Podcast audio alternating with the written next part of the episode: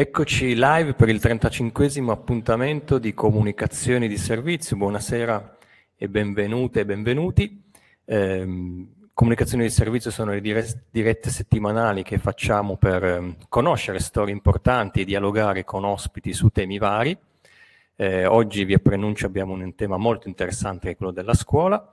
Però prima di introdurre l'ospite mi presento, io sono Francesco Patrucco e insieme ad Alberto, mio fratello che è presente in regia, non lo vedete ma c'è, formiamo la Patrucco Comunicazione, uno studio che da oltre 10 anni a Torino si occupa di comunicazione in tre ambiti, la grafica, il video e il digital, nelle diramazioni web e social. Vi invito solo velocemente a iscrivervi al nostro canale YouTube, a seguirci sulle nostre pagine Facebook e Instagram, basta cercarci come Patrucco Comunicazione, così sarete informati su tutte le novità. Fatta la doverosa presentazione, vado subito a introdurre l'ospite di oggi che è collegato, ci sta già sentendo, adesso lo facciamo comparire a video e do il benvenuto a Claudio Cagliero. Benvenuto Claudio. Grazie, ciao a tutti. Allora, Claudio Cagliero, tu sei un insegnante di scuola primaria, giusto? Sì. La vecchia scuola elementare, ma sei anche docente universitario. Quindi porti l'inizio, insomma, e la fine del percorso scolastico. Prevalentemente insegnanti di scuola primaria.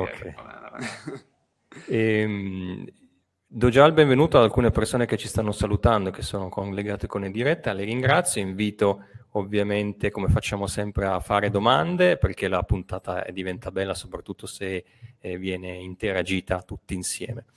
Dicevo, tu sei un insegnante, oggi tratteremo con te il tema della scuola, che è un tema di cui si parla tanto, spesso ci si porta dietro, insomma, delle idee, dei preconcetti, pregiudizi, insomma. Con te invece andremo a fondo e faremo un'analisi un po' più dettagliata, insomma. Prima però di partire, di spiegarci bene che cosa deve fare un buon insegnante, cos'è la buona scuola, ti chiedo di raccontarci qualcosa di te, perché tu hai in comune con alcuni dei nostri ospiti passati di altre puntate il fatto che a un certo punto della tua vita, cioè tu fai prima una cosa e poi improvvisamente ti svegli un mattino e decidi no, devo cambiare, butti tutto all'aria, tra virgolette, tutto il tuo passato e ti metti a investire su una cosa nuova, giusto? Quindi raccontaci questa cosa che è interessante. Sì, in effetti io come formazione della scuola superiore avevo fatto ragioneria, per cui era una formazione che mi portava verso un'altra strada, avevo scelto ragioneria per quanto si possa scegliere un percorso a 13 anni, insomma, però insomma, la scelta era dovuta al fatto, all'idea di iniziare a lavorare presto, avevo questa idea di iniziare a lavorare presto, quindi rendermi anche autonomo, indipendente dalla mia famiglia.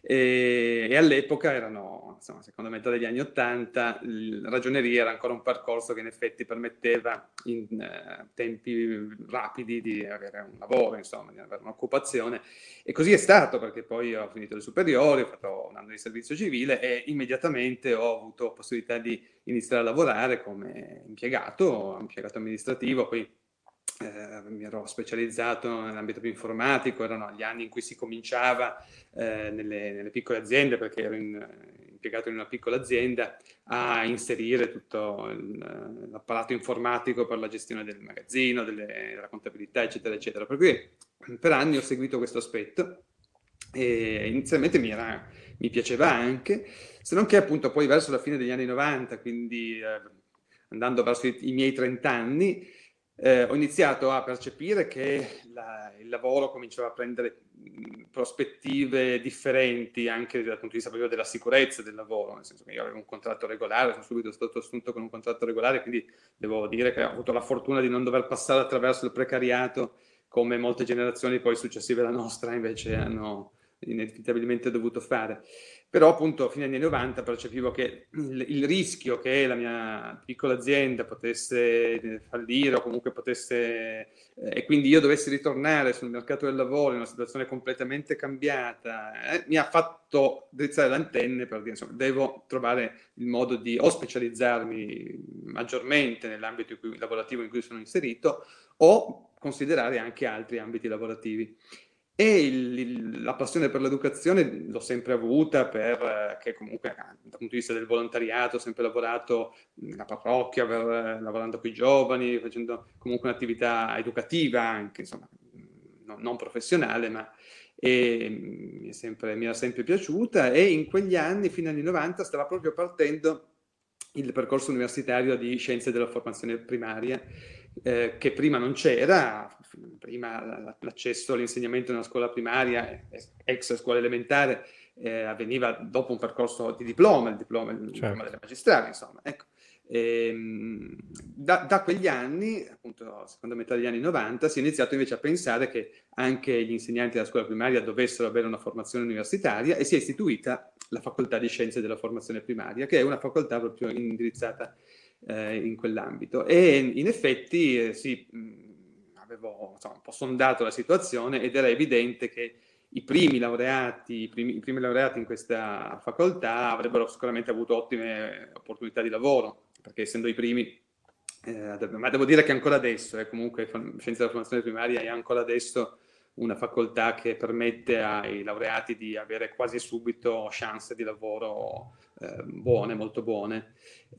All'epoca, appunto, essendo i primi a laurearci in questa facoltà, eravamo quasi sicuri di entrare subito nel mondo della scuola. Così è stato, poi di fatti appena laureato ho avuto modo poi subito di fare il cambio e passare appunto al mondo della scuola. E quindi appunto avevo colto questa opportunità e quindi... Nel 99 ho iniziato a frequentare Scienze della Formazione Primaria, nel 2004 mi sono laureato, nel 2005, ma insomma, perché immediatamente praticamente ho iniziato a lavorare nella scuola. Quindi tu non conosci il precariato, cioè prima ti diplomi, vai a lavorare, ti lauri, vai a lavorare, sei... In effetti sì, anche nell'ambito scolastico, dove in effetti in realtà il precariato in genere c'è, nel senso che si lavora, c'è spazio lavorativo, ma spesso per i primi anni è uno spazio lavorativo che lavora su spazi, orizzonti temporali brevi, supplenze. Invece in effetti ero entrato subito di ruolo, anche perché in effetti avevo la specializzazione sul sostegno, che era un aspetto che... anche in quegli anni diventava una novità, perché prima c'erano insegnanti di sostegno, ma non c'era ancora un orientamento professionale formativo per gli insegnanti di sostegno. Invece in quegli anni si sono attivati dei percorsi di specializzazione per gli insegnanti di sostegno, che io avevo fatto, e difatti poi appunto i primi 10 anni della mia carriera sono stati come insegnante di sostegno. Okay, quindi... sei un pioniere, perché prima sei uno dei primi che si laurea in Scienze della Formazione Primaria, sei uno dei primi col titolo, diciamo, per poter fare poi l'insegnante di sostegno, quindi sei... ma tutto si tiene, perché erano quegli anni lì in cui si poteva essere pionieri in questo ambito, quindi...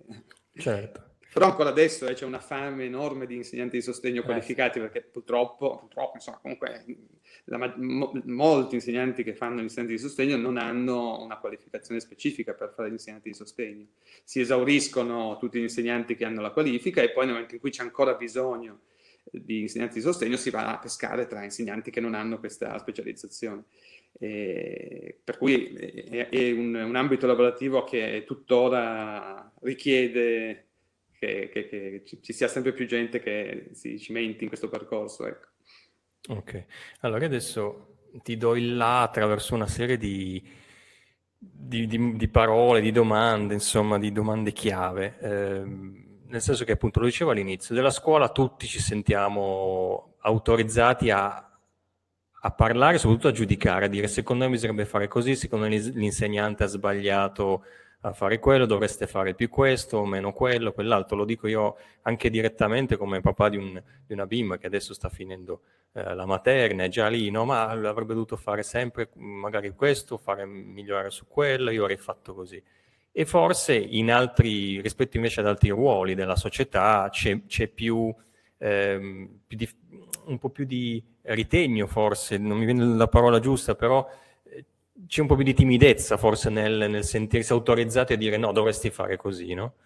E quindi questo è il primo tema, il fatto che tutti giudichiamo il lavoro degli insegnanti, e quindi quanto è rispettato, quanto è valorizzato il lavoro dell'insegnante. Dall'altra, tu l'hai detto all'inizio parlando della formazione, del fatto che è abbastanza recente, no? Di formarsi per diventare insegnanti.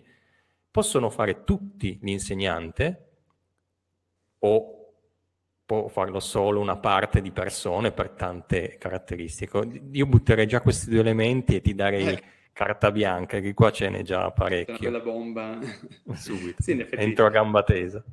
Sono due facce della stessa medaglia, cioè il riconoscimento della dignità professionale dell'insegnante, che in effetti è molto debole soprattutto in Italia, soprattutto negli ultimi decenni, cioè è un ruolo che si è sempre più indebolito nel tempo, anche nella scuola secondaria, ma sempre più nella scuola media, nella scuola primaria. Cioè, il punto è che cos'è che fa di un insegnante un insegnante, cioè cos'è che determina la professionalità di un insegnante? Le competenze didattico-pedagogiche, sono queste le specifiche competenze di un insegnante.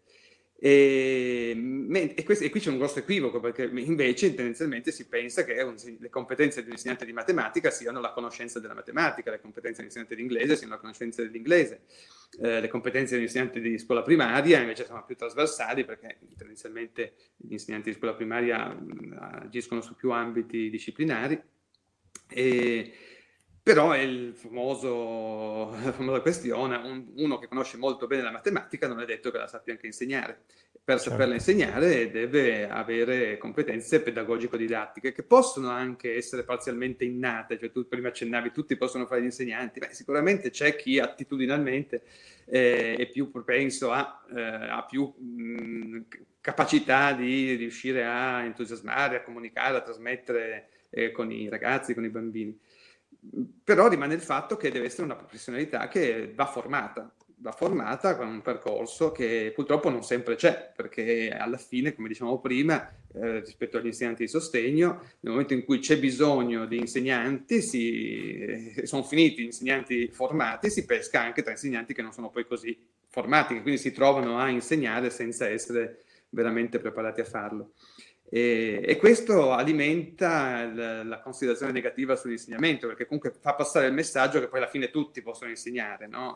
C'è chi ha più carisma, chi meno, chi è più bravo nel comunicare, chi meno, però fondamentalmente, insomma, tutti potrebbero insegnare, e quindi tutti possono permettersi di criticare o di mettere il naso nel lavoro dell'insegnante per dire tu dovresti fare così, sarebbe meglio se facessi in quest'altro modo. Perché non è valorizzata appunto la competenza specifica dell'insegnante, cioè la conoscenza delle metodologie didattiche e pedagogiche su come relazionarsi con gli allievi e attivare dei processi di conoscenza proficui e interessanti. Ecco. Mi collego perché c'è Maria che ti dice che sei sempre il primo, quindi dice sempre il numero uno, e Laura...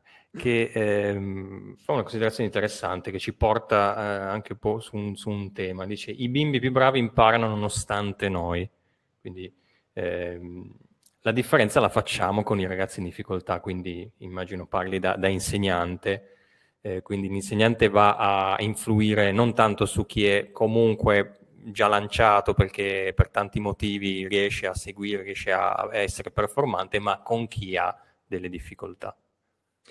Sì, questo è sicuramente vero. È sicuramente vero che comunque anche i bambini bravi hanno bisogno di essere stimolati, e quindi la scuola deve essere un'occasione importante anche per loro, e devono essere anche utilizzati, nel senso che i bambini bravi possono essere delle risorse enormi per potenziare il gruppo classe e quindi favorire anche i bambini un po' più in difficoltà.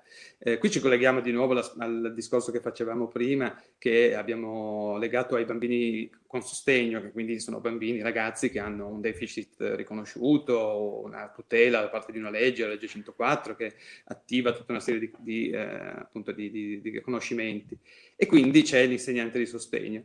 La figura dell'insegnante di sostegno è un aspetto che ci contraddistingue come scuola italiana in maniera molto positiva, perché sono poche le nazioni che hanno un'inclusività così pervasiva, cioè i bambini con sostegno sono bambini a tutti gli effetti della classe, quindi la scuola italiana ha completamente superato l'idea delle scuole, delle classi speciali, delle classi differenziali, che invece in molti altri paesi esiste ancora, magari parallelamente, però comunque non c'è quello che stiamo facendo noi in Italia ormai da decenni, cioè il fatto che il bambino col sostegno deve, può e deve stare in classe, avere una relazione con tutti gli altri compagni della propria classe in tutti i momenti della giornata e della settimana scolastica. Quindi questo è veramente qualcosa di cui l'Italia, non sono tante le cose di cui l'Italia può andare orgogliosa, questa sì, questa proprio, infatti ci viene anche riconosciuta a livello internazionale questa positività. Però è una conquista, appunto, una conquista che si fa negli anni, per cui l'insegnante di sostegno per anni è stato visto come un insegnante di serie B, ma ancora adesso purtroppo in molte situazioni è visto come un insegnante di serie B che si dedica solo al bambino con sostegno. Il bambino di sostegno quindi di conseguenza tende a essere, anche se stando nell'ambito della classe, però con attività tutte sue, con uno spazio tutto suo. Invece nel tempo, per fortuna, sempre più si sta andando verso l'idea proprio che l'insegnante di sostegno è un insegnante di classe a tutti gli effetti, che gli insegnanti di classe sono insegnanti anche del bambino con sostegno, e quindi diventa tutto più un'attenzione più generale, più allargata alle esigenze del bambino col sostegno, ma anche laddove non c'è il bambino col sostegno, comunque alle esigenze di tutti i bambini che hanno bisogno di una personalizzazione nell'approccio. E quindi c'è tutta una normativa anche in questo senso sui bisogni educativi speciali, che comprendono i disturbi dell'apprendimento, ma possono comprendere anche difficoltà legate a disagio sociale o questioni di tipo appunto familiare, sociale appunto. Ed ecco che queste normative, anche se con tante difficoltà legate proprio a volte a un'eccessiva burocratizzazione, a un fiorire di 1000 sigle, 1000 terminologie, 1000 cose che poi tendono a confondere spesso le idee più che a chiarirle, quindi ci sono sicuramente degli aspetti che possono essere migliorati, però comunque ha spinto verso una forte attenzione ai più deboli, quindi l'idea che l'insegnante deve valorizzare le particolarità di tutti e trovare aspetti da valorizzare anche nei bambini più in difficoltà, anche e soprattutto. Però lavorando sul gruppo classe, ecco, quello che poi conta è che ogni singolo allievo non può essere considerato singolarmente, ma deve essere messo dentro il contenitore, che è la classe, e che è un contenitore appunto sociale, una società, una micro società, dove tutti devono sentirsi bene e dare il proprio apporto. Certo. Rispetto al tema del sostegno delle persone con disabilità, cioè, oltre ad essere importanti, è importante il fatto che siano inseriti in un contesto di normalità. Dico una cosa banalissima, però secondo me è un insegnamento enorme anche per gli altri bambini, cioè abituarsi da subito alle differenze, no? Così come la multiculturalità, cioè essere insieme in gruppi classe con persone straniere che hanno altre... arrivano da altri paesi, no? Molti si spaventano perché si rallenta magari il trend e l'apprendimento, perché magari non tutti parlano l'italiano perfettamente, però il valore aggiunto di mischiarsi con altre culture, con le differenze, diventa come un valore aggiunto. È assolutamente così, ma come dicevi giustamente tu, può sembrare una banalità, nel senso che può sembrare così un'affermazione un po' buonista, no? Esatto. E quindi la si può non credere del tutto vera, cioè si potrebbe avere sempre un po' di diffidenza di sì, vabbè, però insomma, certo che una classe invece dove tutti bravi si lavora meglio, sì, va bene, è vero, le differenze, sì, vabbè, dai, però dai, diciamoci la verità, se abbiamo una classe con tutti i bambini bravi... Tutti piemontesi che parlano... Invece è proprio così, cioè le classi dove c'è una differenza tra gli stili di apprendimento, tra le modalità di interpretazione della realtà, anche proprio tra le provenienze, sono classi più vive e quindi rendono di più, cioè creano proprio un ambiente sociale più interessante, che rispecchia anche il mondo, perché poi il mondo certo. È così, e quindi diventa un micro laboratorio di vita dove le differenze alimentano circuiti positivi, perché appunto stiamo cercando con la classe di lavorare per a portare avanti un percorso conoscitivo che si alimenta dalle visioni, dai punti di vista, dalle prospettive di chi porta avanti questo percorso, cioè fondamentalmente degli allievi.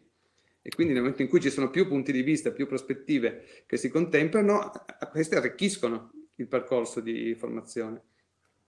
Affrontare con te il tema della... Lo complicano anche, nel senso che è una complessità comunque, una complessità che l'insegnante deve saper gestire, però nel momento in cui la si riesce a gestire, ecco che diventa...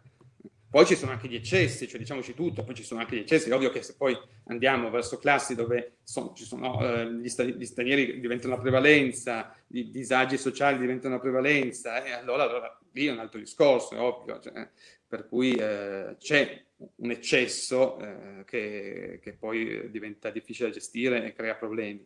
Però nel momento in cui invece la diversità, la varietà è in un livello giusto, lì invece ci sono solo potenzialità da cogliere. Ti passo il commento di Chiara, che dice che il fatto è che non c'è una scuola che insegna l'insegnante a fare bene il suo lavoro, però forse la risposta è un po' quello che dicevi all'inizio con la scienza della formazione primaria, quindi è stata istituita recentemente, diciamo, la scuola che fa che insegna questo mestiere. E il percorso di formazione primaria secondo me è veramente da valorizzare, perché accoglie ragazzi, ragazze prevalentemente, perché sappiamo che il percorso dell'insegnante della scuola primaria tende ad attrarre più il sesso femminile rispetto a quello maschile, però comunque dicevo, attrarre ragazzi che a 19 anni hanno già bene in mente quello che vorranno fare da grandi, perché la laurea in scienze della formazione primaria non apre ad altri sbocchi, solo all'insegnamento nella scuola primaria, cioè è molto specifica, quindi sono ragazzi che hanno le idee ben chiare in testa e che fanno un percorso che è su 3 livelli. C'è la parte teorica ovviamente, che è non da poco con tutti i vari corsi, c'è la parte di tirocinio, che anche questa ha molte ore da realizzare, e permette di entrare dentro le classi, di vedere, di stare con insegnanti che hanno già esperienza alle spalle, che quindi possono trasmettere sul campo informazioni, ma anche e soprattutto esperienza. E poi in mezzo ci sono i laboratori, che sono proprio delle attività in cui gli studenti a piccoli gruppi di 15-20, ragionano sulle informazioni che hanno ricevuto nei corsi teorici, cercando di calarli già nella pratica, quindi facendo un po' da ponte tra l'attività teorica e l'attività di tirocinio, e funziona molto bene questa modalità. Okay. Difatti quelli che escono dalla scienza della formazione primaria arrivano nella scuola molto preparati e vengono spesso molto valorizzati anche dalla scuola, nel senso che i dirigenti scolastici si accorgono quando arrivano insegnanti anche giovani però che hanno questo tipo di formazione, e li valorizzano. Purtroppo per la scuola media, insomma, quella che si chiama scuola secondaria di primo grado, scuola media e per le scuole superiori, e prima dicevamo di certe assurdità linguistiche, di sigle, questa è un'assurdità totale, cioè chiamare la scuola media scuola secondaria di primo grado è veramente una complicazione insensata. Comunque, chi arriva alla scuola media e alla scuola superiore invece non sempre ha una formazione pedagogico-didattica. A volte sì, perché per fortuna negli ultimi anni sono stati istituiti dei corsi di formazione che hanno avuto vari nomi, PAS, TFA, eccetera, comunque che facevano sì che alle competenze specifiche nelle varie discipline, matematica, italiano, geografia, eccetera, si aggiungesse un percorso di approfondimento sulle materie pedagogico-didattiche, psicologiche, ecco. Però appunto non sempre ciò avviene, cioè, del resto anche nella scuola primaria non sempre avviene, perché non tutti gli insegnanti che arrivano alla scuola primaria arrivano da formazione primaria, ecco, quindi... Okay. Ma ha una buona nomea come tipo di università, nel senso che, ti faccio un esempio velocissimo, io ho fatto scienze politiche, ai miei tempi c'era la cosa, all'inizio scienze politiche durava 3 anni, e c'era l'idea, fai scienze politiche e non hai voglia di studiare perché te la cavi in 3 anni, è l'università dei lavoratori. Nel tempo poi è cambiata questa cosa. Legandoci un po' sempre allo status di insegnante, è un'università che è molto riconosciuta anche a livello proprio di sensazione, dici, come un po' il Politecnico, no? Fai il Politecnico, una signora università. C'è questa cosa o viene anche quella un po' sminuita, se vogliamo, come proprio nomea, dico? Come nomea è una università che è una buona nomea, perché è un'università che dà lavoro, la differenza di altre che invece ti lasciano in una situazione di adesso arrangiati. La formazione primaria, ripeto, chi esce dalla formazione primaria esci a giugno, a settembre lavori, inizi a lavorare, nel senso che non stai subito di ruolo ovviamente, però cominci già a lavorare nel mondo della scuola facendo supplenze, spesso anche comunque supplenze annuali. Quindi da questo punto di vista ha un'ottima nomea. Si rivolge a persone, come dicevo prima, che sono motivate perché hanno già idea di quello che vogliono fare e tra l'altro non lo fanno per denaro, perché sappiamo benissimo che lo stipendio di un insegnante, soprattutto alla scuola primaria, non è allettante, per cui non è che lo si fa semplicemente così per ottenere prestigio sociale o riconoscimento economico, lo si fa proprio perché evidentemente c'è una vocazione in quel senso, ecco. Okay. E questo fa sì che comunque sia un'ottima università anche dal punto di vista proprio della frequenza, cioè chi fa formazione primaria sono tendenzialmente allievi che poi frequentano, cioè che ci tengono a fare i corsi, a fare tutte le attività nel modo migliore, infatti anche ottimi livelli di risultato dal punto di vista proprio dei voti, sia in itinere degli esami sia finale del voto di laurea, e per cui da questo punto di vista è un'università che è interessante, se non che poi appunto tutto questo sforzo non viene poi riconosciuto dal punto di vista professionale, perché viene comunque ritenuta la professionalità, soprattutto la professionalità dell'insegnante della scuola primaria, come una professionalità di secondo livello, insomma di poco importante o comunque che non richiede, che farsi sprecato insomma tutta sta formazione per poi fare l'insegnante elementare, insomma dai. E questo si collega a due cose. Allora, lo stipendio degli insegnanti, vorrei parlare con te di questo un attimo, e si collega poi un po' tutto questo forse alla questione di genere, nel senso che è un lavoro, si può dire prettamente, insomma, per gran parte femminile, cioè soprattutto nella scuola elementare, io la chiamo ancora così, penso che su 10 insegnanti 9 siano donne.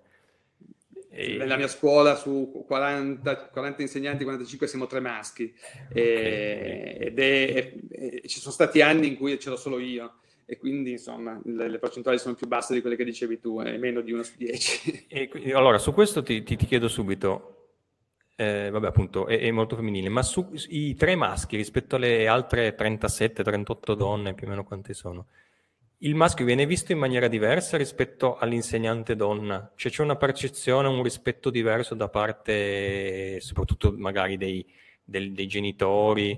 Cioè incide il genere anche all'interno del comparto insegnanti? Ma incide soprattutto nei confronti degli allievi e quindi poi di conseguenza anche nel resto, perché comunque oggettivamente dove partiamo dal presupposto che i buoni insegnanti sono buoni insegnanti a prescindere che siano maschi o femmine, insomma, quindi però dovendo scegliere per mio figlio una classe dove ci sono 2, perché fondamentalmente nella scuola primaria gli insegnanti sono 2, massimo 3, insomma, perché ci dividiamo le discipline e quindi con 2-3 insegnanti si copre tutto l'orario scolastico in genere. Ragioniamo per semplificare su una classe con 2 insegnanti, ecco.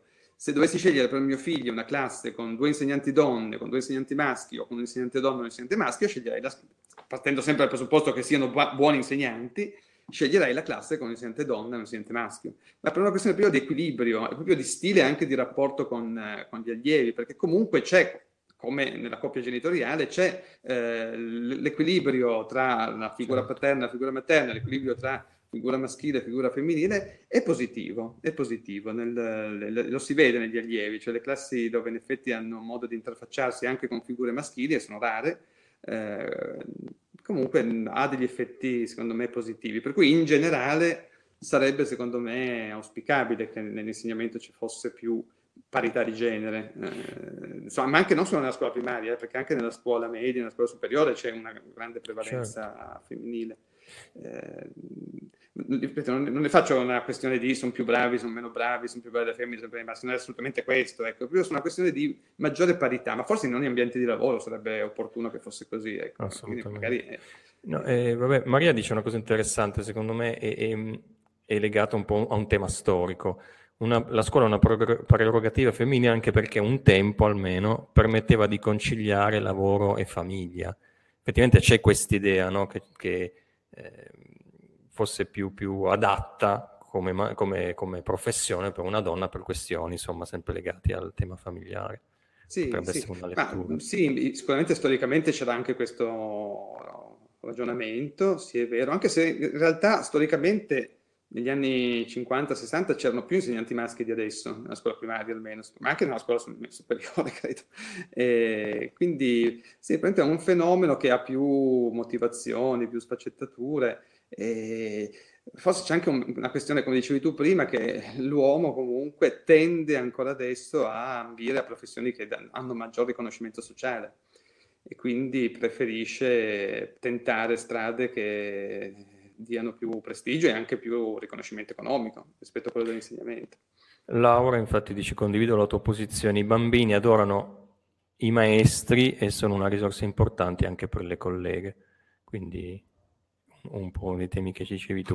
Il tema dello... se la situazione fosse rovesciata, se ci fossero troppi maschi e pochi femmine, diremmo la stessa cosa al contrario, ecco, perché è proprio una questione di cercare un po' di riequilibrare una situazione che sia completamente squilibrata da una parte rispetto all'altra. No, appunto, diciamo, è un lavoro in cui il numero di donne è molto alto rispetto a quello di uomini e, ahimè, ovviamente, cioè, e questo è lo specchio della società, lo stipendio è basso. Questo è un tema sdoganato, cioè dire che un insegnante guadagna poco, penso sia come dire che l'acqua è bagnata, è umida.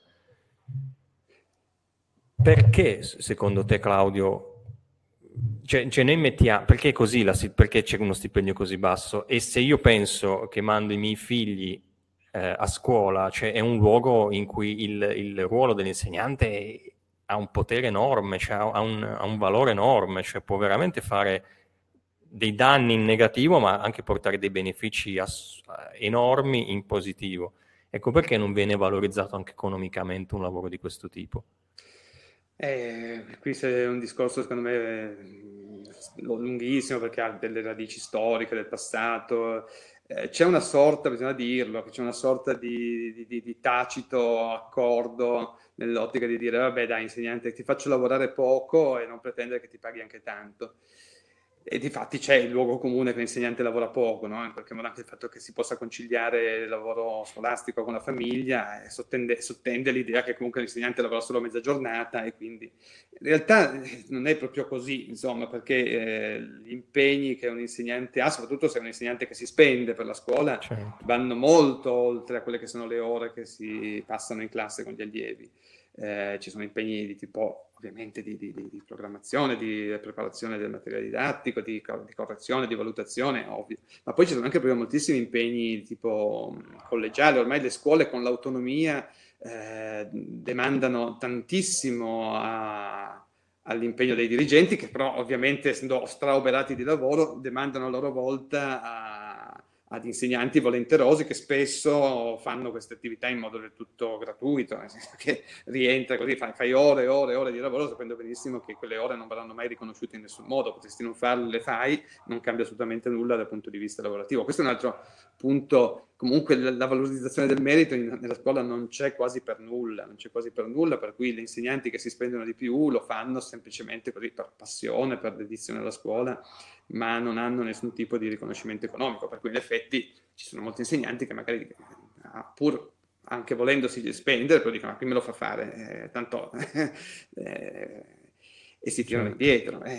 Però comunque non è un lavoro che ci lascia molto tempo libero. È vero che abbiamo appunto le famose vacanze di Natale, le vacanze di Pasqua in cui siamo ora, le vacanze estive un po' più lunghe, quindi anche se anche su questo non è che noi l'8 di giugno finiamo, cioè, però oggettivamente sì, insomma un po' più di giorni di vacanze rispetto a chi ha altri tipi di lavoro ce li abbiamo, e quindi c'è una sorta di così, di dire: ok, tu hai un po' più di vacanza, ti paghiamo di meno, che però è una cosa deleteria, assolutamente deleteria. Cioè io vorrei, se io potessi, ma credo che moltissimi altri insegnanti ragionino nello stesso modo, se io potessi stare a scuola 8 ore al giorno ci starei molto volentieri. Ovviamente avrei le mie 4, 5, 6 ore di docenza e poi dovrei avere 2, 3 ore di tempo per poter lavorare a scuola, per programmarmi le lezioni, per correggere, ma questo non è possibile farlo, perché a scuola non ci sono assolutamente spazi, non ci sono neanche le risorse tecnologiche per farlo, cioè ci si contendono i computer, le reti sono scarsissime, per cui non ci si può neanche...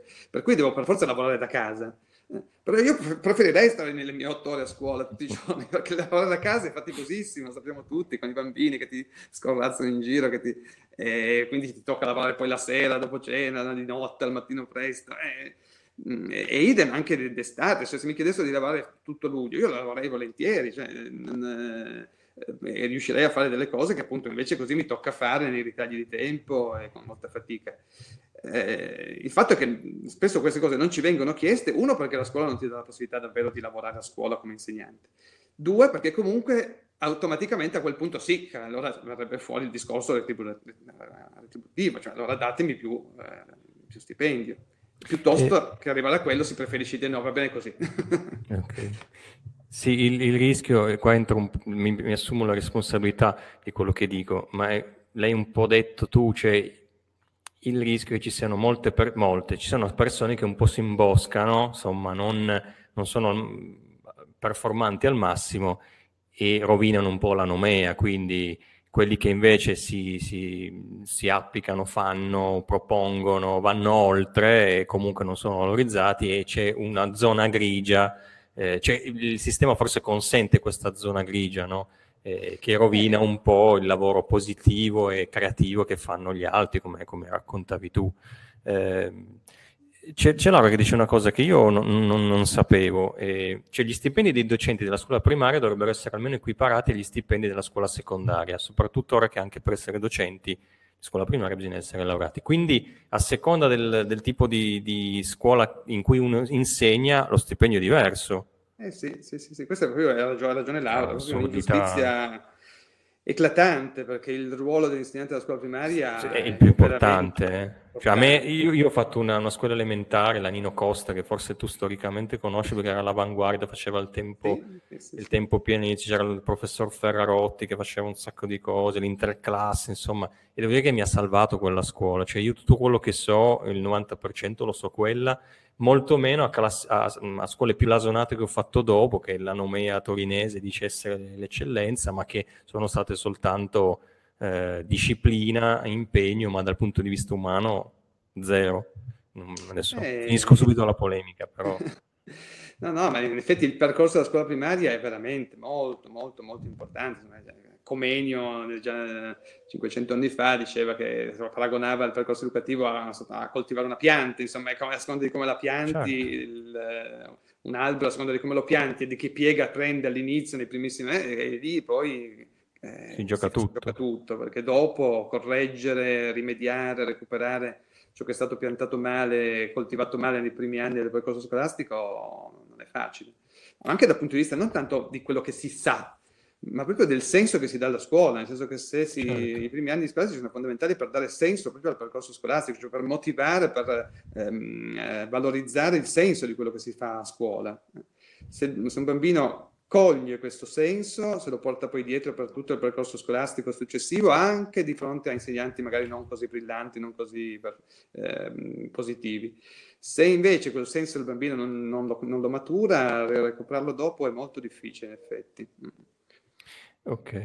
Anche di autopercezione, cioè è molto importante anche come il bambino si percepisce, cioè se passi i primi anni a percepirsi come cattivo studente è un'autopercezione che poi si ripercuoterà sugli anni successivi e sarà molto difficile da modificare. Invece noi abbiamo una funzione fondamentale nella scuola primaria, cioè quella di motivare l'allievo a sentirsi un bravo studente, perché tutti hanno, con particolarità diverse, la possibilità di esserlo, e di esserlo nel momento in cui danno un senso a quello che fanno, cioè nel momento in cui vedono quello che si fa a scuola non come qualcosa di fine a se stesso, un gioco tutto interno alle mura scolastiche, ma come qualcosa invece che ha un senso per la vita, e allora ecco che cambia proprio la prospettiva. Negli altri paesi non è così, cioè diciamo che l'Italia sta nel basso della classifica rispetto a anche stipendi, cioè, negli altri paesi è valorizzato molto di più il... sì, tendenzialmente okay. Sì, sicuramente nei paesi del nord molto di più. Sì, okay. Sì. Velocemente, perché poi siamo già a quasi 40 minuti, volevo ancora dirti un po' di cose che sono molto interessanti, però Maria che dice che l'uso delle strutture scolastiche potrebbe essere uno dei punti per una vera riforma. E Marianne invece che dice l'Italia purtroppo non investe nella risorsa scuola e anche i maestri non vengono valorizzati. E quindi qua si butta l'idea appunto di riformare la scuola. Se ne parla tanto, io da quando sono bambino, la riforma della scuola, però non so quanto, sicuramente delle cose sono state fatte. Sì, però c'è molto di buono, ecco, non buttiamo tutto a mare, che comunque c'è molto da salvare. Però in effetti sicuramente l'aspetto economico fa, io appunto un paio di anni fa ero stato in Finlandia per un viaggio appunto con l'Erasmus per andare a visitare altri sistemi scolastici, e una cosa proprio che balza agli occhi in maniera super eclatante è proprio come in quel paese, che per carità ha caratteristiche completamente diverse dalle nostre, quindi non si può paragonare, però c'è proprio un investimento enorme sull'edilizia scolastica, sugli arredi scolastici per esempio, che permettono di vivere l'esperienza scolastica in un modo veramente molto più performante. Da noi ovviamente adesso abbiamo buttato via un sacco di soldi per questi banchi con le ruote che nessuno usa in realtà, sarebbe ora di fare un investimento di quel tipo, ma in maniera programmata, non di lungo periodo, esatto, per avere un progetto in testa che nell'arco di 10 anni si porta avanti con una continuità di investimenti e che appunto ci permette non l'anno prossimo ma tra 10 anni di avere, c'è uno sguardo, una prospettiva lunga come in tutte le cose, altrimenti si rischia prima di buttare via i soldi. Esatto, anche perché i soldi se ne spendono, se li spendi male sì, comunque perché poi alla fine sì, non è che se ne spendono meno di quello che si dovrebbe, però comunque se ne spendono. Per i banchi, spesso però i banchi per, sì, quella è l'evidenza di come buttare via soldi, cioè se quei soldi li avessero messi lì, fermi, e adesso ragioniamoci con calma, vediamo come usarli. Sì, è anche il concetto di bellezza, no? Stare in un posto bello, cioè, ti stimola molto di più. E io so di due scuole qua che hanno ristrutturato a Torino, anche con i fondi penso di compagnie private, sì. di fondazioni. Uno mi sembra sia la Pasqua, io non vorrei dire una cosa errata. Sì. Chi c'è stato mi hanno detto che è una roba pazzesca, talmente bella. Sì, sono andato a visitarla anch'io e in effetti cioè, ti cambia la vita, cioè già entrare in un luogo così già entri in un'altra dimensione. Il commento di Federico, un altro insegnante già ospite di comunicazione di servizio lo scorso settembre, Federico insegnante di lingue, dice: in assenza di spazi scolastici una migliore gestione e regolazione dello smart working per i docenti potrebbe essere una soluzione credibile. Federico lavora più che altro nella formazione degli adulti e universitaria. Lì sì, c'è per esempio l'esperienza della didattica a distanza che ci è piombata addosso nell'ultimo anno, è difficilissima da gestire con i bambini della scuola primaria, è praticamente impossibile con i bambini della scuola dell'infanzia, lo diventa un po' di più nella scuola secondaria, sia di primo che di secondo grado, però comunque snatura molto il senso di far scuola, cioè la didattica a distanza nel percorso della scuola ordinaria, quindi fino ai 18 anni, insomma, fondamentalmente, secondo me snatura molto il senso che deve avere l'appartenenza a una classe, che è un senso di socialità. Ed è una socialità che può realizzarsi solo in presenza, non può essere mediata dalla tecnologia. Quindi la tecnologia può integrare, può aggiungersi, ma non può assolutamente sostituire.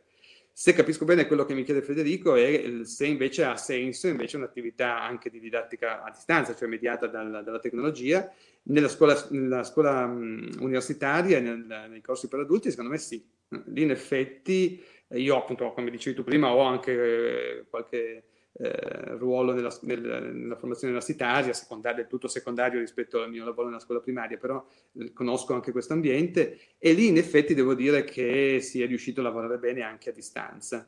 No, ti interrompo perché Federico scrive adesso, specifica che quello che dicevi tu sul fatto di stare a scuola 8 ore, no? Al pomeriggio finite le lezioni, okay, per preparare, quindi diceva quel lavoro di preparazione, lezione e programmazione, quindi non potendolo fare a scuola, se fosse organizzato con uno smart working, ma fatto bene, quindi io ti do magari gli strumenti performanti, ti puoi collegare magari da remoto sul server della scuola, mi immagino una roba così. Sì, che... Sì, infatti ci stavo arrivando, perché l'altro aspetto in cui la didattica a distanza ha avuto frutti positivi è proprio nelle riunioni collegiali. Chi conosce il mondo della scuola sa che i collegi docenti sono una situazione spesso al limite della follia, perché insomma abbiamo poco tempo per discutere del mondo intero con 100 persone che vorrebbero tutti intervenire contemporaneamente, con un'acustica spesso difficilissima da gestire, in aule che non sono adatte per la capienza, insomma, per cui invece i collegi docenti, ma anche riunioni collegiali più ristrette, insomma, tra colleghi di classe, funzionano molto bene a distanza, e quindi sì, questo potrebbe essere sicuramente qualcosa che questo periodo strano in cui abbiamo vissuto, che stiamo ancora vivendo, potrebbe lasciare di positivo anche per il futuro. Rimane il fatto però anche del riconoscimento economico, perché se lo organizziamo come smart working deve essere riconosciuto come work, insomma, sto lavorando. Sì. Ecco, non sto, No, poi lì c'è il tema del controllo, tu l'hai citato in un articolo che è scritto per la newsletter del gruppo Abele, no? Sul tema della DAD, del controllo del lavoro degli insegnanti a distanza, no? Ne avevamo parlato qualche tempo fa con Demetro Labate, un ospite che ci aveva raccontato sul tema delle organizzazioni fluide, adesso lui lavora su quello, quanto le aziende che danno fiducia, che si fidano, che hanno creato una relazione molto paritaria con i propri dipendenti, non hanno avuto problemi durante il lavoro da casa, perché sapevano che tu portavi a casa il lavoro e dovevi portare i risultati, punto, non ti stavo a controllare. Le aziende che invece vogliono controllare cosa stai facendo in questo momento, se alla scrivania stai lavorando, si sono perse. Forse la scuola ha quel problema lì, tra virgolette, perché rischia di avere sempre quella zona grigia un po' che si imbosca e non avere gli strumenti per avere questa... Sì, ma il rischio è poi quello di creare delle formalità, cioè fondamentalmente degli adempimenti burocratici che vanno formalizzati, per cui fare riunioni in cui si fa passare il tempo, semplicemente che bisogna far figurare che abbiamo passato 2 ore a fare perché riunioni. Tanto chi vuole poi la gira da un'altra parte, chi non la vuole fare. L'importante è valorizzare appunto gli obiettivi, cioè lavoriamo per avere degli obiettivi, se quegli obiettivi li otteniamo sicuramente, e se diamo credito alle persone che lavorano per ottenere quegli obiettivi, sappiamo che non sprecano il tempo, ecco, certo. Perché tempo da sprecare a scuola non ce n'è, anzi ci vuole sì una fiducia e una... Che però purtroppo la scuola, per fortuna la scuola è pubblica, però purtroppo, come ogni lavoro che poi si rifà al pubblico, crea queste dinamiche molto complesse, questi meccanismi che non sono assolutamente funzionali agli scopi, e quindi poi anche quelle dinamiche che dicevi tu, di imboscamento, ma forse non solo nel pubblico, ma immagino anche nelle grandi aziende. Ma certo, assolutamente. Sì, più le aziende sono molto monolitiche, molto solide, cioè con poca flessibilità, diventa ancora più difficile questo discorso. E allora, 47 minuti, io volevo ancora parlare con te del tema delle competenze comunicative e poi della questione delle domande e delle risposte che si creano nel gruppo classe, perché tu hai delle cose interessanti da raccontare. Però c'è la domanda di Maria che mi sembra interessante e merita una risposta. Volevo sapere cosa pensi del problema della sicurezza degli edifici scolastici. È un problema reale? E si lega magari anche a quel tema della bellezza delle scuole, insomma, di un posto bello ma anche sicuro, ovviamente. Sì. Ma noi molti edifici scolastici a Torino, una città come la nostra, sono edifici storici. E diciamo che forse gli edifici storici, quindi parlo di edifici di inizio Novecento, fino all'Ottocento, inizio Novecento, sono quelli più sicuri, credo. A parte, cioè, l'unico lì sono le controsoffittature, che però per fortuna adesso sono abbastanza controllate, insomma, dopo quello che purtroppo è successo. Andarbon, certo. Per cui tutto sommato appunto vedo che lì c'è anche tutta una questione di competenze amministrative, nel senso che gli edifici spesso sono di proprietà del comune, e quindi c'è tutto un demandare di responsabilità, sugli interventi da svolgere, che anche questo crea una macchina molto molto complessa. Ma io posso parlare per l'esperienza che ho io, appunto, negli edifici classici che ho avuto modo di frequentare come insegnante e come genitore per i miei figli, vedo comunque ambienti sicuri. Vedo ambienti sicuri e vedo che si è molto attivato un sistema di persone che hanno delle responsabilità ben precise e che quindi non possono rischiare di non controllare. Poi l'imprevedibile può sempre succedere, però mi sembra di vedere una situazione dove negli ultimi anni tutto ciò che è possibile prevedere, possibile segnalare, viene segnalato, e quindi si lavora nell'ottica della prudenza, a volte fin eccessiva, nel senso che si tende a non rischiare. Poi, ripeto, ovviamente edifici storici hanno anche delle magagne. Per esempio nella mia scuola era successo una volta che da un cornicione che si affacciava verso il cortile interno dove i bambini facevano l'intervallo, a un certo punto sono caduti dei calcinacci e si è subito transennata la zona. Per fortuna non c'è nessun bambino passava da lì, per carità, calcinacci di piccole dimensioni, ecco, però alcune cose è difficile mettere in totale sicurezza qualsiasi ambiente, penso, non solo quelli scolastici. Però diciamo che l'attenzione c'è ed è notevole. Ovvio che anche qui è una questione economica, ovvio che se si investisse di più nel prevenire, nel non arrivare ad avere i calcinacci che cadono, ma arrivare prima ad accorgersi che potrebbero cadere i calcinacci, ecco, allora sarebbe sicuramente meglio. Però anche questa, appunto, è una questione di risorse investite. Certo. Diciamo, il tema della comunicazione. Noi ci occupiamo di comunicazione e diciamo sempre che fare bene non basta, abbiamo questa card un po' che ci rappresenta, fare bene non basta, bisogna farlo sapere.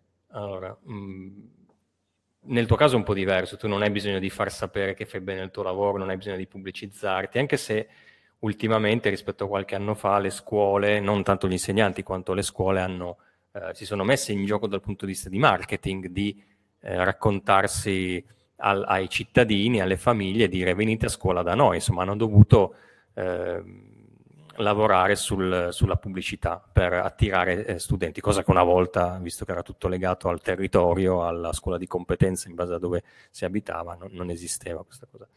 Però il tema del comunicare è fondamentale in una scuola, perché tu sei con dei bambini nel tuo caso e quindi tu comunichi con loro e loro comunicano con te, e quindi questo è un primo pezzo, una comunicazione che è fondamentale e che si gioca con delle parole chiave, con dei linguaggi specifici, però poi tu anche con specificità, quando c'è magari il bambino di origine straniera che quindi non ha dimestichezza con la lingua italiana, o la persona con disabilità che quindi magari fa più fatica ad esprimersi o a comprendere.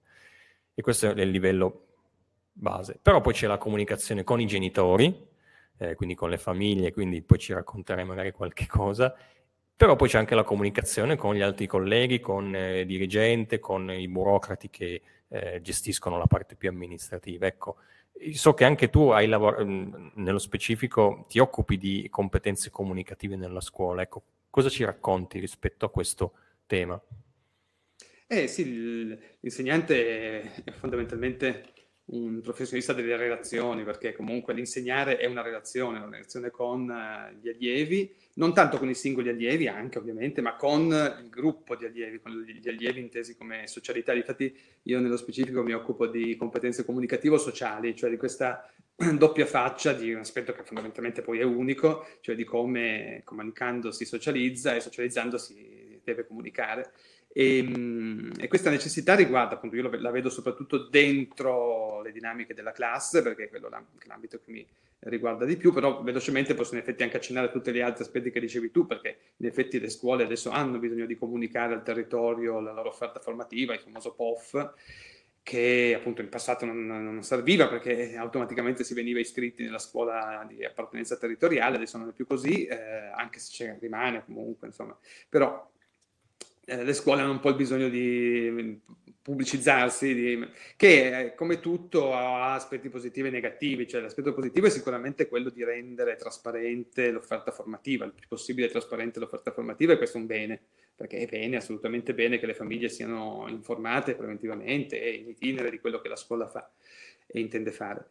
Dall'altra parte rischia di creare scuole di serie A e scuole di serie B perché appunto ci sono scuole che stanno vendersi meglio semplicemente perché magari hanno dirigenti più scaltri o che per più tempo sono dentro una scuola e quindi hanno il tempo di coltivare, di far crescere la scuola e quindi di pubblicizzarla bene sul territorio.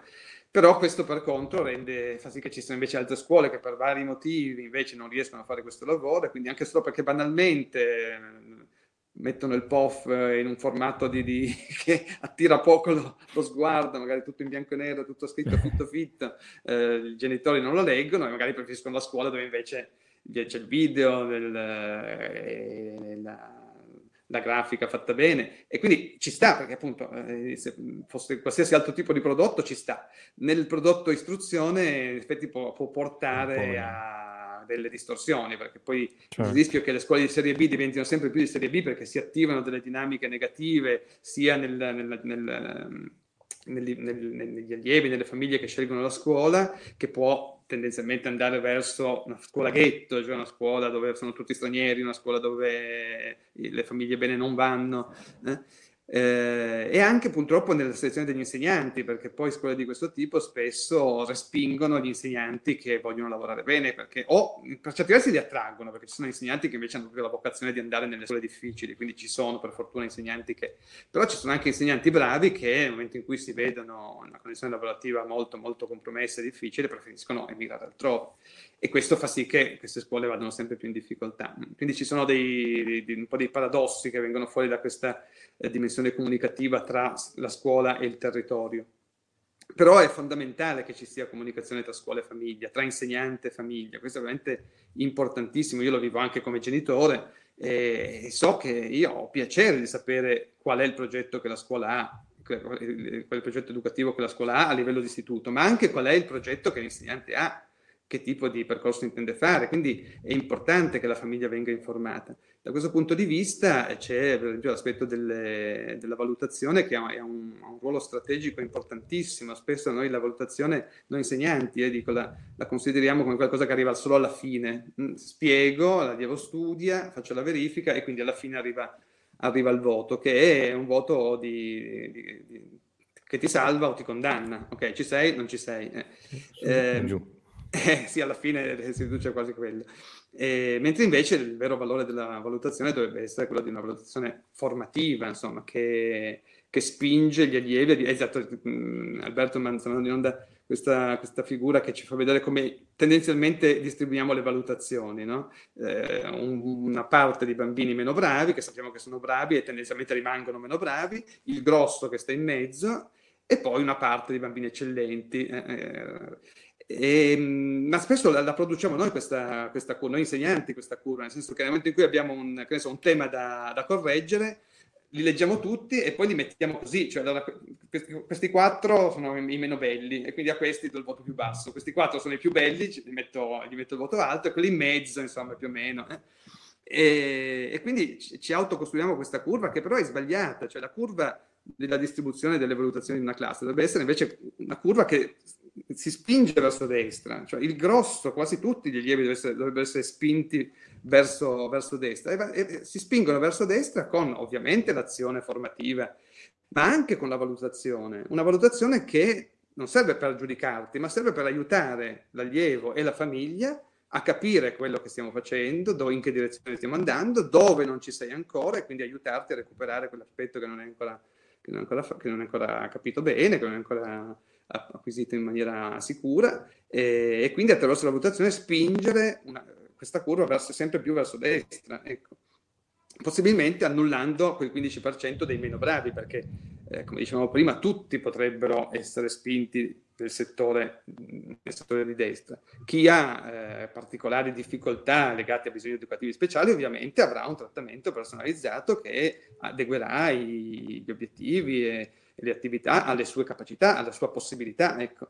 Però tutti i bambini dovrebbero essere valorizzati al massimo delle loro capacità e quindi appunto spinti con la valutazione, che ripeto è una forma di comunicazione che rende trasparente il lavoro agli allievi e alle famiglie e anche all'insegnante stesso, perché attraverso i feedback di una valutazione formativa come quella di cui stiamo parlando adesso, l'insegnante stesso ha modo di calibrare meglio il proprio intervento didattico e renderlo funzionale al progresso di tutta la classe. Su questo Laura, rispetto al tema della comunicazione, dice che la comunicazione va oltre, deve essere una comunicazione che vada oltre allo scambio di informazioni e devi investire per creare buone relazioni. Invece Maria ti chiede: quanto conta il rapporto affettivo con i bambini di quell'età rispetto al rapporto professionale? Conta tantissimo. Io credo che conti in tutte le età. Credo che conti anche nella scuola media, anche nella scuola superiore. Cioè gli allievi devono percepire che tu vuoi bene a loro. Voler bene significa semplicemente volere il loro bene, cioè volere che loro riescano a ottenere dal percorso scolastico il massimo per la loro vita. Se gli allievi percepiscono questo, questo aiuta tantissimo poi anche nel gestire le dinamiche di classe, che a volte possono essere difficili, di litigi interni, di mancanza di disciplina. Nel momento in cui gli allievi percepiscono che c'è questo desiderio da parte dell'insegnante, cioè fare il loro bene, c'è sempre un ritorno che positivo. Quindi io direi che è fondamentale il rapporto, più che affettivo lo chiamerei proprio relazionale, cioè di una relazione che comunque è dentro un'istituzione. Quindi ecco, poi l'altro aspetto è che l'insegnante non deve puntare a essere l'insegnante carismatico al tipo attimo fuggente, ecco, non è questo il punto. Noi siamo comunque professionisti, la nostra professione sta nel mediare dei contenuti culturali.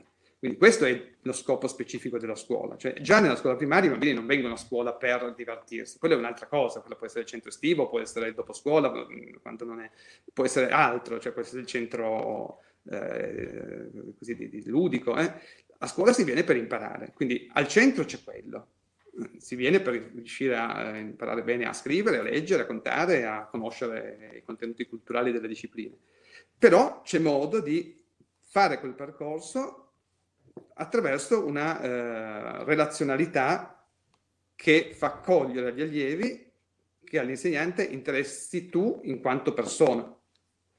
E quindi mi interessa farti capire la matematica perché so che la matematica sarà utile per la tua vita, e lo è già adesso. E ci tengo a far sì che il tuo percorso scolastico, dove passi tante ore della tua giornata, ci passerai tante ore ancora per molti anni, sia un percorso che ti fa stare bene, che sia positivo. Se passa questo messaggio si facilitano molte cose, e se passa tra allievo e insegnante spesso passa anche poi con la famiglia, okay.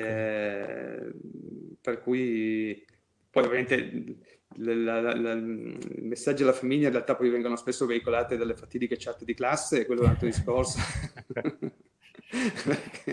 Adesso io come genitore vedo anche l'altro aspetto, per cui c'è quell'aspetto che sfugge ovviamente all'insegnante e che va un po' per conto suo. Ti passo il commento di Chiara che dice: interessante, bellissimo incontro, ci porta verso le conclusioni, quindi credo che forse ci ha già lasciato, ma salutiamo Chiara, la ringraziamo per essere stata con noi, anche per gli auguri di Pasqua, ma ti ributto che che l'incontro è stato bello e quindi il merito ovviamente è tutto tuo.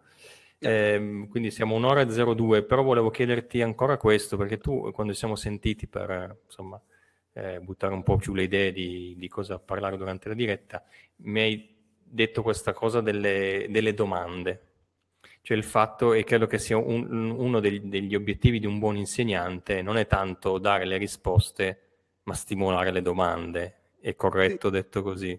Sì, questa è l'attività di ricerca che faccio parallelamente, ma anche all'interno della scuola e con l'università, è proprio questo sull'approfondimento della centralità della domanda.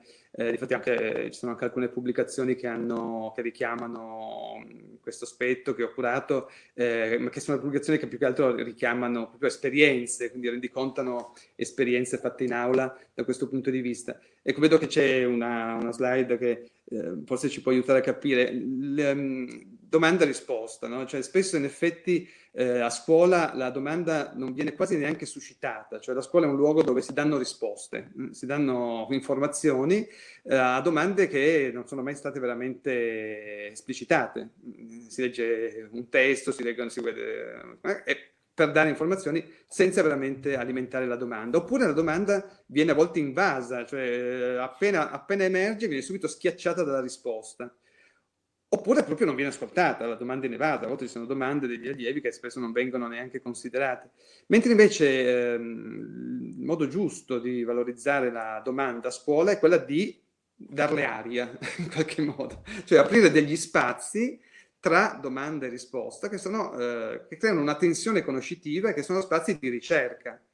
Per cui l'idea è quella di non tanto l'insegnante che parla e spiega, ma l'insegnante che crea attività di gruppo che permettono di attivarsi attraverso delle curiosità, che fondamentalmente appunto sono delle domande, e che tendano ad arrivare a delle risposte, cioè a qualcosa che esaudisca quella domanda, che dia soddisfazione a quella curiosità iniziale, ma quello che importa è quello che c'è in mezzo, cioè a uno spazio nel quale gli allievi si interagiscono, provano a costruire ipotesi, Ecco, vedo che c'è uno stralcio dialogico che appunto è stato raccolto in uno di questi lavori a cui accennavo prima. Qui per esempio mi sembra interessante vedere come questi bambini stiano ragionando in matematica, quindi in realtà in una materia dove uno penserebbe che non c'è tanto da ipotizzare, sono in matematica le cose sono così, bisogna impararle, basta, no? Invece qui stiamo aprendo uno spazio dialogico con dei bambini di quinta elementare, quindi bambini di 10 anni, sul senso dell'infinito, che però apre a delle riflessioni che sono riflessioni per certi versi filosofiche, che già a quest'età però possono emergere in modo molto interessante, ma che hanno anche un'attinenza molto specifica con la matematica. Infatti adesso non so se è il caso di leggerlo, però comunque dimmi tu Francesco, se no possiamo anche solo... No, magari un pezzettino, sì, di Mattia, che dice: mi chiedo se esiste la metà di infinito, però infinito vuol dire che non finisce mai, quindi non possiamo trovare la metà, e quindi neanche un terzo, neanche un quarto, anche perché anche un terzo e un quarto sarebbero infiniti. Allora Nicola dice: però se ragioniamo con i numeri relativi c'è anche il meno infinito, che è l'infinito dei numeri negativi. Quindi la metà tra il più infinito e il meno infinito è zero. Secondo me la metà di infinito è zero. E poi Giulia che dice: quello che dice Mattia è sensato, però l'infinito dei numeri vuol dire tutti i numeri. Lo zero invece vuol dire quando non c'è niente. Quindi dire che la metà dell'infinito è zero è come dire che la metà di tutto è niente. Io in quinta elementare non facevo questi ragionamenti, me stavo zitto, pensavo... No, in realtà guarda che tutti i bambini hanno una ricchezza di ragionamenti che veramente... Spesso però la scuola non dà l'opportunità di manifestarli, anzi spesso questi ragionamenti vengono considerati quasi come dei ragionamenti un po' devianti, un po' divergenti, che distraggono dal vero compito della scuola. Mentre invece sono ragionamenti che, se vengono valorizzati, gli viene dato spazio, sono molto interessanti. Vedete che qui l'insegnante non c'è, sono gli allievi che vanno avanti per conto loro e dicono anche cose non del tutto corrette dal punto di vista matematico, ma non importa, perché appunto sono ipotesi, quindi non sono avallate dall'insegnante. L'insegnante non sta dicendo che è vero che la metà di infinito è zero, però questo ragionamento che fa Nicola, che si immagina appunto la linea dei numeri con in mezzo lo zero e da una parte più 1, più 2, più 3, dall'altra parte meno 1, meno 2, meno 3, è comunque un ragionamento molto curioso, molto interessante, e che permette agli allievi tra di loro di riflettere su dei fondamenti della matematica che poi danno senso al fare matematica. Quindi poi, ovvio che questo tipo di attività non è che insegna ai bambini a fare l'operazione in colonna, però dà senso a quell'operazione in colonna. E lo stesso vale su molte altre discipline. Ti facevo ieri l'esempio di quel bambino che mi aveva chiesto, parlando appunto dell'America, di Cristoforo Colombo, la scoperta dell'America, mi aveva chiesto: e chi ha scoperto la Francia? Anche questa è una domanda che appare una domanda impertinente quasi, ma insomma dai, non perdiamo tempo. E invece è una domanda che, se accolta e valorizzata, ma valorizzarla vuol dire non l'insegnante che prova a rispondere, ma l'insegnante che dice: secondo voi? E apre uno spazio dialogico tra gli allievi, fa sì che gli allievi tra di loro comincino a ipotizzare: ma perché usiamo l'espressione scoperta dell'America e non usiamo l'espressione scoperta della Francia? Qual è la differenza? In quali accezioni usiamo la parola scoperta? e poi appunto tutto il discorso dell'etnocentrismo, sono tutte cose che ovviamente il bambino non può sapere già in modo esplicito come un adulto che ha studiato un po', però può in nuce già far partire tutta una serie di ragionamenti che sono interessantissimi e che vivificano dall'interno il senso delle discipline. Laura ti chiede cosa hai risposto a quel bambino che ha detto che ha scoperto la Francia. Secondo voi? È proprio questa la risposta, è, perché può sembrare un evitare la domanda, no? Quando i bambini fanno domande di questo tipo, rispondere secondo te o secondo voi può sembrare evitante, no? Sto evitando di risponderti e quindi rispondere alla domanda con una domanda sembra quasi maleducato, però in realtà è la risposta migliore, perché i bambini quando, soprattutto i bambini, ma in realtà credo anche ancora alle medie, quando arrivano da un adulto a chiedere qualcosa, hanno già in mente qualcosa, non arrivano con la tabula rasa aspettando che l'adulto lo riempia dall'alto del contenuto. Arrivano a fare la domanda all'adulto perché hanno già in mente tutta una serie di ipotesi e vogliono vedere se corrispondono a quelle di qualcun altro, ma è meglio fare in modo che questa corrispondenza di ipotesi sia più che bambino-adulto, bambino-bambino. Cioè attivare delle dinamiche in cui i bambini tra di loro possono confrontare le varie ipotesi. E poi ci sarà anche il momento in cui l'adulto tirerà le fila e organizzerà un discorso più sistematico. Però ecco, è molto importante aprire questi spazi in cui ai bambini si lascia la libertà di fare ipotesi e di verificarle discorrendo e discutendo tra di loro. Ok, interessante. Sì, questa sembra una domanda banale o strana, assurda, però è dire perché si dice che hai scoperto l'America, si apre un mondo, perché tutto l'etnocentrismo di noi europei che pensiamo che noi esistiamo, gli altri li scopriamo noi, esistono perché ci siamo noi che gli abbiamo detto esisti, quindi insomma è geniale quella domanda, insomma potrebbe aprire dei trattati di sociologia infiniti. Allora siamo a 1:10. Direi che ci sarebbe ancora un sacco di cose da raccontare, ma io ti ringrazio innanzitutto perché hai portato alla luce questo tema che secondo me soprattutto sui primi anni della scuola ci dimentichiamo, il fatto che la scuola deve insegnare delle nozioni, comunque un bambino deve uscire alla quinta elementare, deve saper leggere, saper calcolare tutto, e a volte ce lo dimentichiamo. Dicendolo in maniera negativa, pensiamo che la scuola sia proprio un parcheggio, no? Io ho bisogno di lasciare i miei figli perché devo lavorare, fare le mie cose, oppure che sia un posto dove vadano a divertirsi, che è fondamentale, la socializzazione, lo sport, secondo me è un tema enorme della scuola, da sempre il tema dello sport, che soprattutto per questi ultimi mesi hanno proprio messo in crisi totale, perché il movimento e tutto, però fondamentalmente la scuola deve insegnare, questo è un dato non scontato, insomma, che lo si sappia. Negli ultimi anni si è valorizzato l'espressione delle competenze, appunto, che è un'espressione in effetti molto ricca, però è quasi, a volte viene usata quasi come competenze contro conoscenze. Esatto. Cioè, basta, esatto. Abbandoniamo la scuola delle conoscenze e passiamo alla scuola delle competenze, mentre invece in realtà il costrutto di competenze è un costrutto che contiene al suo interno le conoscenze e non può sopravvivere se non ha al suo interno le conoscenze, quindi le conoscenze rimangono assolutamente basilari. E questo è un po' quello che mi viene da dire rispetto al tema dell'insegnante e l'educatore, questi due ruoli, no? Che non devono essere separati, ci deve essere un mix, ma l'insegnante non è un educatore, basta, ma c'è tutta la parte più nozionistica di contenuto. Non so se Alberto ha le slide dei tuoi libri, adesso le facciamo vedere, nel senso che ci tenevo a dire che appunto tu hai tutta questa parte che occupa forse la maggior parte del tuo tempo lavoro rispetto all'insegnamento nella scuola elementare, io uso ancora sempre questa parola, ma tu hai tutto il pezzo un po' più di ricerca e di docenza universitaria e non stiamo parlando di un qua, perché hai scritto anche dei libri, insomma, quindi la tua competenza, i tuoi studi, hai fatto molta ricerca anche su queste cose e quindi mi sembra... sul campo, ci tengo più che altro che è proprio una ricerca sul campo, cioè esatto, andare nelle scuole, provare a fare, ipotizzare delle attività, provare a farle, rendicontarle, coinvolgendo gli insegnanti, per cui in realtà in questi libri ci sono esperienze che hanno coinvolto decine, centinaia di insegnanti in vari progetti che sono stati finanziati da diverse istituzioni e che hanno permesso a diversi insegnanti, molti insegnanti e quindi di conseguenza anche molti allievi, di cimentarsi nello sperimentare modalità didattiche simili a quelle che abbiamo accennato prima. Infatti qui c'è abitare la domanda, appunto quello che dicevamo prima, questo per dire che gli ospiti di comunicazione di servizio sono signori ospiti Laura, ti ringrazio, è stato piacevole passare un po' di tempo insieme, speriamo di poterci rivedere presto. Non abbiamo affrontato il tema della DAD, ma un po' è venuto fuori.